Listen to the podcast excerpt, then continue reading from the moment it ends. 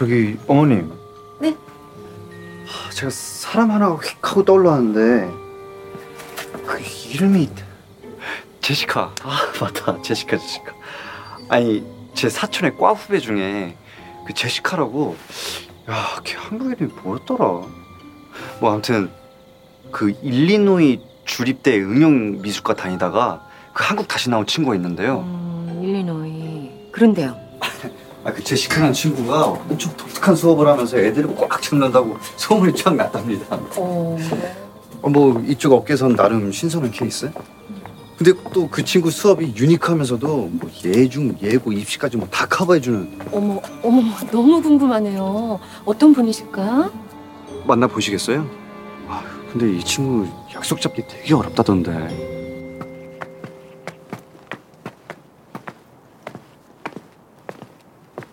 아, 잠깐.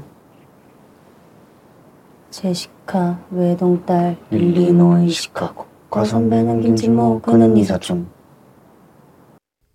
11월 22일 수요일 FM영화음악 시작하겠습니다. 저는 김세윤이고요. 오늘 오프닝은 봉준호 감독의 영화죠. 기생충의 한 장면이었습니다. 제시카, 외동딸, 일리노이, 시카고. 과 선배는 김준모, 그는 네 사촌. 네. 이게 영화가 공개된 뒤에 외국에서 이게 난리가 났잖아요. 이 노래 대체 뭐냐. 아카데미 주제가상 후보에 올려야 된다. 그리고 수많은 사람들이 이 곡이 너무 짧은 걸 아쉬워하면서 수많은 버전의 리믹스, 새롭게 편곡한 버전을 동영상 사이트에 올려놨거든요. 여러분, 좋은 노래 많습니다. 한번 찾아보세요. 보통 그렇게 찾으면 되거든요. 패러사이트, 제시카, 징글, 예, JINGLE. 뭐 아니면 그냥 제시카 송 뭐 이렇게만 검색해도 거기 하나 더 리믹스 정도를 이렇게 영어로 치면 수많은 리믹스 버전을 들을 수도 있는 노래. 오늘은 그 원곡을 들려드렸습니다. 정광태 씨의 독도는 우리 땅. 이 독도는 우리 땅 버전이 여러 개예요. 그런데 예전 거는 조금 가사가 틀리다고 그래서 현지는 방송이 불가하고요. 좀 가사 수정하고 방송 가능한 버전은 지금 이 버전입니다. 독도는 우리 땅. 놀라셨나요? 영화음악에서 이 노래가 왜 영화에 쓰였습니다. 예, 기생충에 쓰인 세계적인 명곡입니다. 독도는 우리 땅. 제가 선곡에 좀 고민을 했어요. 정재일 음악감독의 스코어를 그래도 틀어야 되는 거 아닌가 했지만 날이 날이니만큼 1954년 11월 21일, 네, 이제 막 지나간 어제, 조금 전까지 오늘, 예, 11월 21일이 흔히 말하는 독도 대첩 69주년이라고 해서 행사 막 했다는 뉴스 혹시 보셨나요? 독도 의영 수비대가 일본 함정을 물리친 그 33명의 독도 의용수비대의 활약을 기념하는 독도 대첩 뉴스를 며칠 전에 제가 보고서 또 최근에 뭐 방송 프로그램에서 이 사건을 다루었잖아요.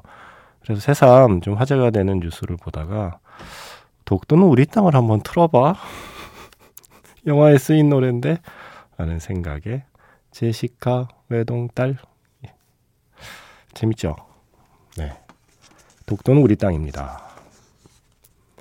69년 전에 독도 대첩을 기념하며 오늘 영화 기생충으로 시작해봤습니다. 문자번호 샵 8000번이고요. 짧은 건 50원, 긴 건 100원의 추가 정보 이용료가 붙습니다. 스마트 라디오 미니 어플은 무료이고요. 카카오톡 채널 FM 영화음악으로도 사연과 신청곡 보내주시면 됩니다. 이분이 외동딸인지는 알 길이 없습니다. 네, 그저 이름이 같아 선곡했을 뿐입니다. 제시카의 굿바이, 영화 약속의 노래 오랜만에 들려드렸습니다. 권성욱 씨, 서인의 심야 다방이 사라져서 갈 곳을 잃었네요. 아이고 어떡해요. 날도 추운데 어여 들어오세요. 갈 곳을 찾을 때까지 원하는 만큼 머물다가 가시면 됩니다. FM 영화 음악에 뭐 딱히 갈 곳이 안 생기면 그냥 여기 계속 계셔도 됩니다. FM 영화 음악이 생각보다 꽤 방이 넓어요. 그래서 권성욱 씨가 머물 수 있는 공간은 충분합니다.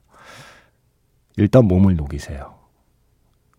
그리고 조민정 씨, 친친 듣고 넘어왔어요 라고 하셨습니다. 아, 이제는 친한 친구 청취자가 라디오 끄는 거를 잠시 잊고 망설이는 사이에 FM 영화 음악이 시작되기 때문에 친한 친구를 듣던 청취자들의 귀를 사로잡을 선곡을 제가 할 수 있을까요?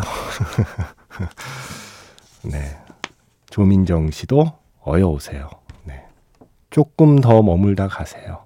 네, 여기 방 넓어요. 그리고 이건삼 씨는 신혜림의 저스트팝 끝나고 항상 이어 들었는데 저스트팝이 종방되고 나서 지각했네요 라고 하셨어요. 왜요? 친한 친구 듣다 오세요. 이게 안 듣다 들으면 낯설어도 또 자꾸 듣다 보면 정들 겁니다.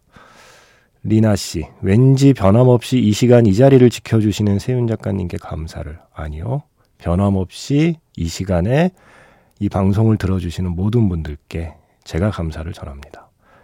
그리고 이섬결씨, 와 이름 예쁘다. 섬이라는 글자랑 결이라는 글자가 이름에서는 이렇게 흔히 볼 수 있는 글자가 아니잖아요. 이섬결씨, 새벽에도 라디오 들을 수 있어서 좋아요. 라디오 들으면 뭔가 혼자가 아닌 기분이에요. 자주 들으러 올게요 라고 하셨습니다. 그렇죠. 나는 솔로일지언정 혼자는 아니다. 라디오를 듣는 한 이라고 생각합니다. 그리고 정남숙 씨, 안녕하세요. 백햄에서만 듣다가 여기서 만나니 사뭇 다르네요. 백햄에서는 날카로운 평이 인상적인데 DJ 하실 때는 아주 부드럽네요. 들으면서 코 잘게요. 고맙습니다. 라고 하셨습니다. 제가 백햄에서 날카로운 평을 하는 사람인가요? 저처럼 무딘 사람도 없는 언제나 두루뭉술한 이야기만 하는 사람인데, 예, 저는 날카로운 쪽은 아니지만 그렇게 들렸나 봅니다. DJ 하실 때는 부드럽네요. 와, 착하시다. 좋게 말해서 부드러운 거지 솔직히 말하면 졸립다는 뜻이잖아요. 그래서 들으면서 코 주무신다는 거잖아요. 어떻게든 도움이 되면 저는 좋습니다. 뭐 잠이 안 오던 분들이 제 목소리 듣고 잠이 온다 그러면 그것도 다행이고, 제 목소리 때문에 잠이 들만 하다가 노래가 좋아서 잠이 깼다 그러면 지금 새벽에 운전하시는 분들께 또 좋은 일이고, 어떻게든, 네, 어떻게든 쓸모가 있는 사람이면 좋겠습니다.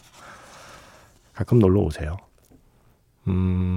제가 어제 백캠, 정남숙 씨가 백캠 듣는다고 하셨으니까 제 백캠에서 싱글인 서울 소개하는 것도 들으셨나요? 다음 주에 개봉하는 영화고요. 임수정 씨하고 이동욱 씨 나오는 영화. 저는 늘 그런 바람을 갖고 있어요. 한국 영화 시장에 어떤 건강함을 내가 생각할 때 상징적인 게 무엇이 있을까? 뭐 여러 가지가 있겠지만 싱글인 서울 같은 장르의 영화가 싱글인 서울 정도의 퀄리티로 그래도 분기마다 한 편 정도씩은 관객의 사랑을 받아서 한 100만 명에서 300만 명 정도의 관객을 꾸준히 모을 수 있다면 나는 한국 영화 시장 꽤 건강한 것 같다라고 생각할 수 있을 것 같아요. 흔히 말하는 상업 영화 시장은 그래도 괜찮다라는 어떤 증거가 될 것 같아요. 싱글인 서울 좀 재밌었거든요. 로맨틱 코미디에서 물론 로맨틱한 면과 코믹한 면이 모두 있지만 가령 30일 같은 영화가 로맨틱 코미디에서 코미디 쪽에 한 6? 그죠? 로맨스가 4 정도의 비율이라면 싱글인 서울은 로맨스가 한 6, 코미디가 4 정도의 비율입니다. 조금 다르지만 또 역시 재밌습니다. 싱글인 서울. 일단 배우 보는 맛이 있잖아요. 이런 장르는 이동욱, 임수정 두 배우가 영화 안에서 만들어내는, 보고 나면 미소 짓게 되는 그 순간순간을 만들어내는 걸 되게 행복하게 볼 수 있는 영화였습니다. 싱글인 서울. 그리고 음악. 이 음악. 어제 백힘에서 틀었는데 FM 영화 음악에서도 당연히 틀어야죠. 영화 싱글인 서울에서 김현철의 오랜만에.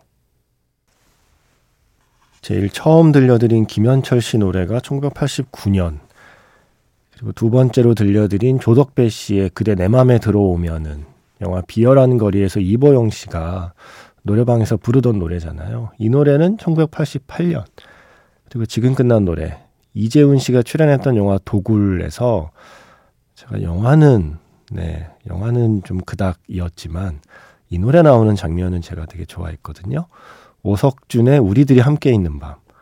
이 노래는 1988년. 지금 세 곡 들려드렸는데요. 다 34년 전, 35년 전 곡인데 왜 이렇게 세련된 거죠? 저는 이 리듬의 힘인 것 같아요. 오랜만에 그대 내 맘에 들어오면은, 우리들이 함께 있는 밤, 이 노래들은 멜로디도 멜로디지만 리듬이 세련돼서 언제 들어도 그렇게 예전 노래라는 느낌이 잘 안 드는 것 같습니다. 이렇게 좋은 노래들이 많으니까 한국 영화에서도 예전 노래들도 또 최근 노래도 이렇게 좀 잘 써줬으면 좋겠어요. 우리가 할리우드 영화 보면서 뭐 수십 년 전 올드팝부터 최근 노래까지 되게 다양하게 노래를 영화에서 써주면 그 노래가 새로운 생명을 얻게 되잖아요. 가디언즈 오브 갤럭시 같은 영화에서 뭐 50년대, 60년대, 뭐 70년대 음악을 쓰면 그게 그 영화에 쓰이는 순간 21세기의 노래로 새로 태어나는 거라, 저는 그렇게 삽입곡들을 잘 써주는 영화 보면 반갑더라고요. 생각난 김에 예고를 하겠습니다. 제가 이번 주부터, 지금 예정은 한 3주 혹은 4주 정도가 걸릴 것 같은데, 일종의 미리 시작하는 연말결산 같은 느낌으로요, 올 한 해 우리가 극장에서 만난 개봉작에서 좀 인상적인 삽입곡들 있죠? 그거 한번 쭉 모아서 틀어보려고 해요.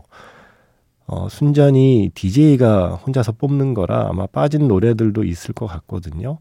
여러분도 생각나면 제보해 주세요. 뭐 외국 영화, 한국 영화 상관없이 올 한 해 동안 극장에서 영화 보다가 뭐 영화를 위해 새로 만든 노래 빼고, 기존에 있던 노래나 뭐 기존에 있던 노래를 커버한 곡이나 뭐 그런 곡이 좀 인상적으로 쓰인 장면들이 생각나면 그때그때 언제든지 제보해 주세요. 샵 8000번. 짧은 건 50원, 긴 건 100원. 미니 메시지, 또 카카오톡 채널 FM영화음악, 인별그램 MBC FM 필름, 뭐 DM 뭐 다 됩니다.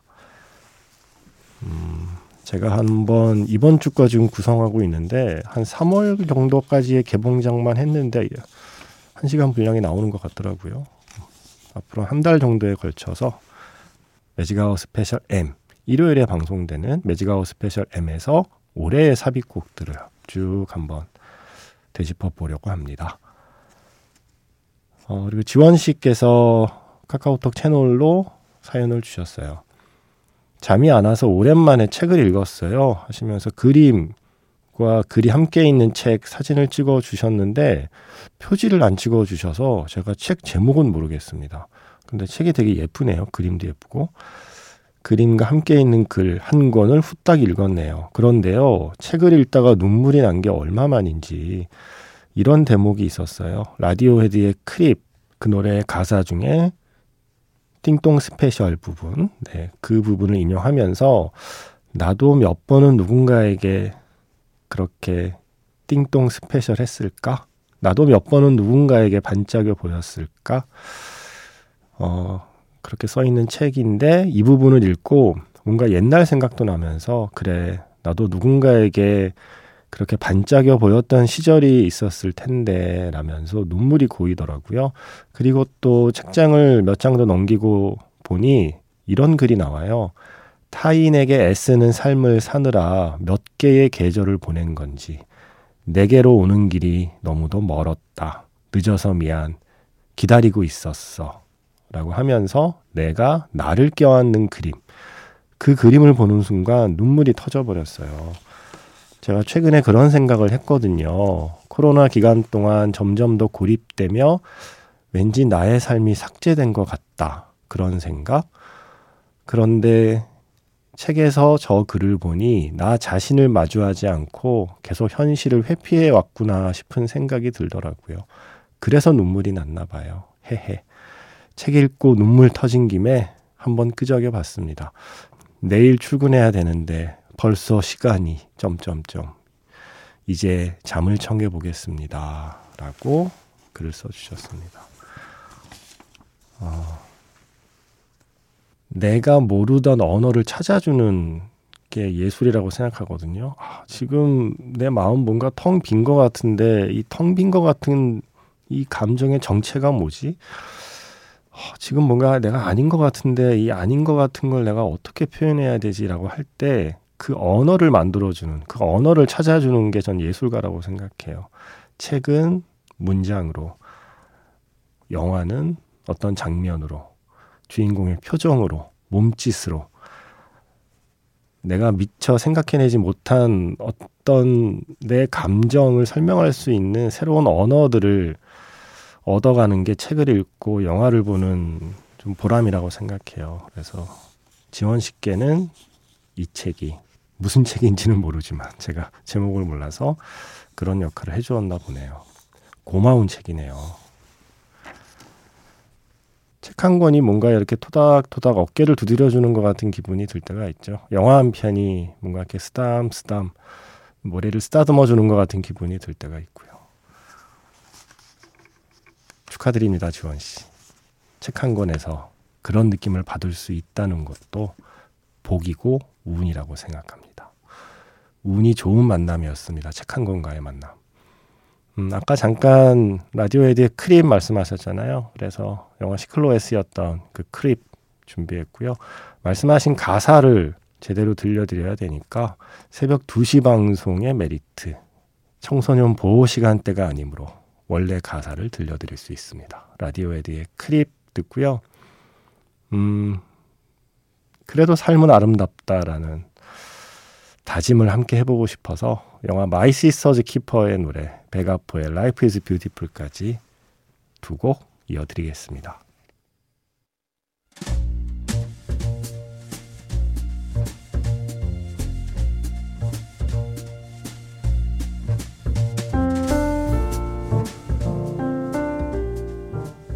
다시 꺼내보는 그 장면, 영화 자판기.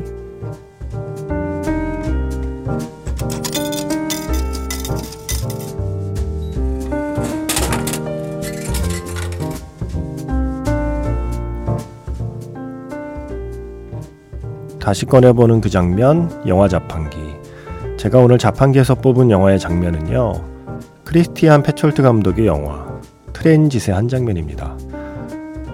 고장난 라디오를 고쳐서 주파수를 맞춰보는 게오르그. 아는 노래가 흘러나옵니다. 어릴 적에 엄마가 불러주던 자장가래요. 조용히 그 노래를 따라 불러봅니다. 가만히 듣고 있던 소년 드리스가 게오르그에게 부탁하죠. 때마침 집에 돌아온 엄마에게 한 번 더 불러달라고. 소리를 듣지 못하는 농인 엄마 앞에서 게오르그의 노래가 다시 시작됩니다.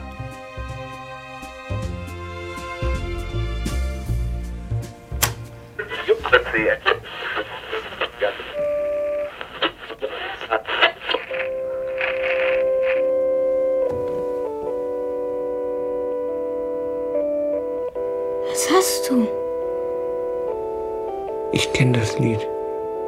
Das hat mir meine Mama zum Einschlafen gesungen.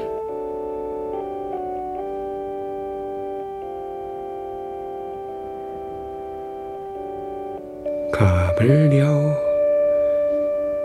kommt nach Haus. Elefant läuft nach Haus. Ameise rast nach Haus, die Lampen leuchten, der Tag ist aus.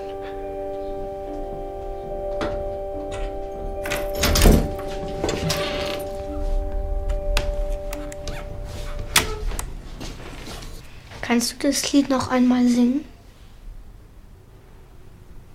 Mama will dich singen sehen.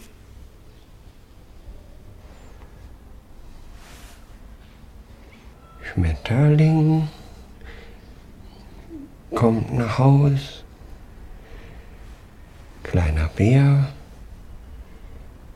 kommt nach Haus. Kabel, ja, nee. Warte mal. Schwimmt nach Haus. Die Lampen leuchten. Der Tag ist aus. 다시 꺼내보는 그 장면, 영화 자판기. 어제에 이어 오늘도 여러분의 질문 해결을 위한 영화 자판기였습니다. 어제는 조서연 씨가 질문하신 영화 Someone Somewhere의 그 욕실에서 흘러나오던 노래, 그 장면과 음악 말씀드렸잖아요. 오늘은 장희수 씨가 영화 트랜짓에서 궁금하다고 한 노래, 바로 그 장면과 그리고 노래였습니다. 한스 디터 허쉬의 아벤들리트라는 노래고요. 전형 노래로 해석이 됩니다. 트랜짓 주인공 게오르그가 마르세유에서 한 소년을 만나게 되죠. 드리스라고 하는 그 꼬맹이. 그 꼬맹이 집에 가서 라디오 고쳐주고 그 라디오에서 흘러나오는 음악에 노래를 따라 부르잖아요. 엄마한테서 들었던 자장가라고 하면서 이런 가사거든요. 새도 집에 가고 코끼리도 집에 가고 개미도 집에 가고 등불이 켜지고 날이 저무네. 여우도 기러기도 집에 가고 쥐와 고양이도 집에 가고 남편과 아내도 집에 가고 이렇게 쭉 이어지는 가사예요. 좀 슬픈 가사죠. 모두가 집에 가는데 이 노래를 부르는 게오르그도 그리고 이 드리스, 이 소년의 아빠도 그들은 집에 가지 못하는 상황이니까 조금 역설적인 가사이기도 합니다. 그러다가 농인 엄마가 오니까 이 노래 다시 불러달라고 이 소년이 부탁해요. 어쩌면 이 아이는 농인 엄마였기 때문에 한 번도 엄마의 자장가를 듣지 못했을 거잖아요. 엄마 역시 그 자장가를 듣지 못한 채 어른이 됐을 거고요. 그런 엄마를 위해서 이 아이가 한 번 더 자장가를 불러달라고 부탁하는 장면. 장희수 씨가 그 장면에서 게오르그만 울컥한 게 아니었다. 세상 슬픈 자장가라 저도 울컥했다고 하시면서 뭔가 전래동요 같은 그 노래 혹시 아시나요? 하셨는데 오늘 그 라이브 버전을 들려드렸습니다. 한스 디터 허씨 이분의 이 노래 아벤들리트가 라이브 버전들만 있어요. 그래서 그 중에 한 버전을 오늘 들려드렸습니다. 질문 해결이 잘 되었나요? 오늘 마지막 곡은요. 또 다른 자장가를 준비했습니다. 웨스 앤더슨 감독의 영화 로얄 테넌바움에서 에밋 로즈의 럴러바이입니다. 지금까지 FM영화음악 저는 김세윤이었습니다.